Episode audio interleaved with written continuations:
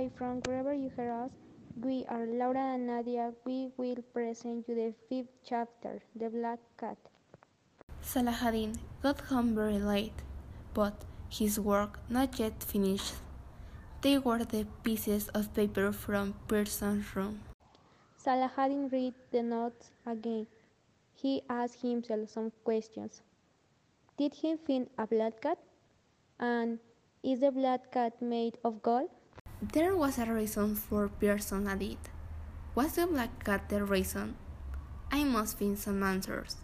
The answers are in the missing box and is probably on its way to Beirut.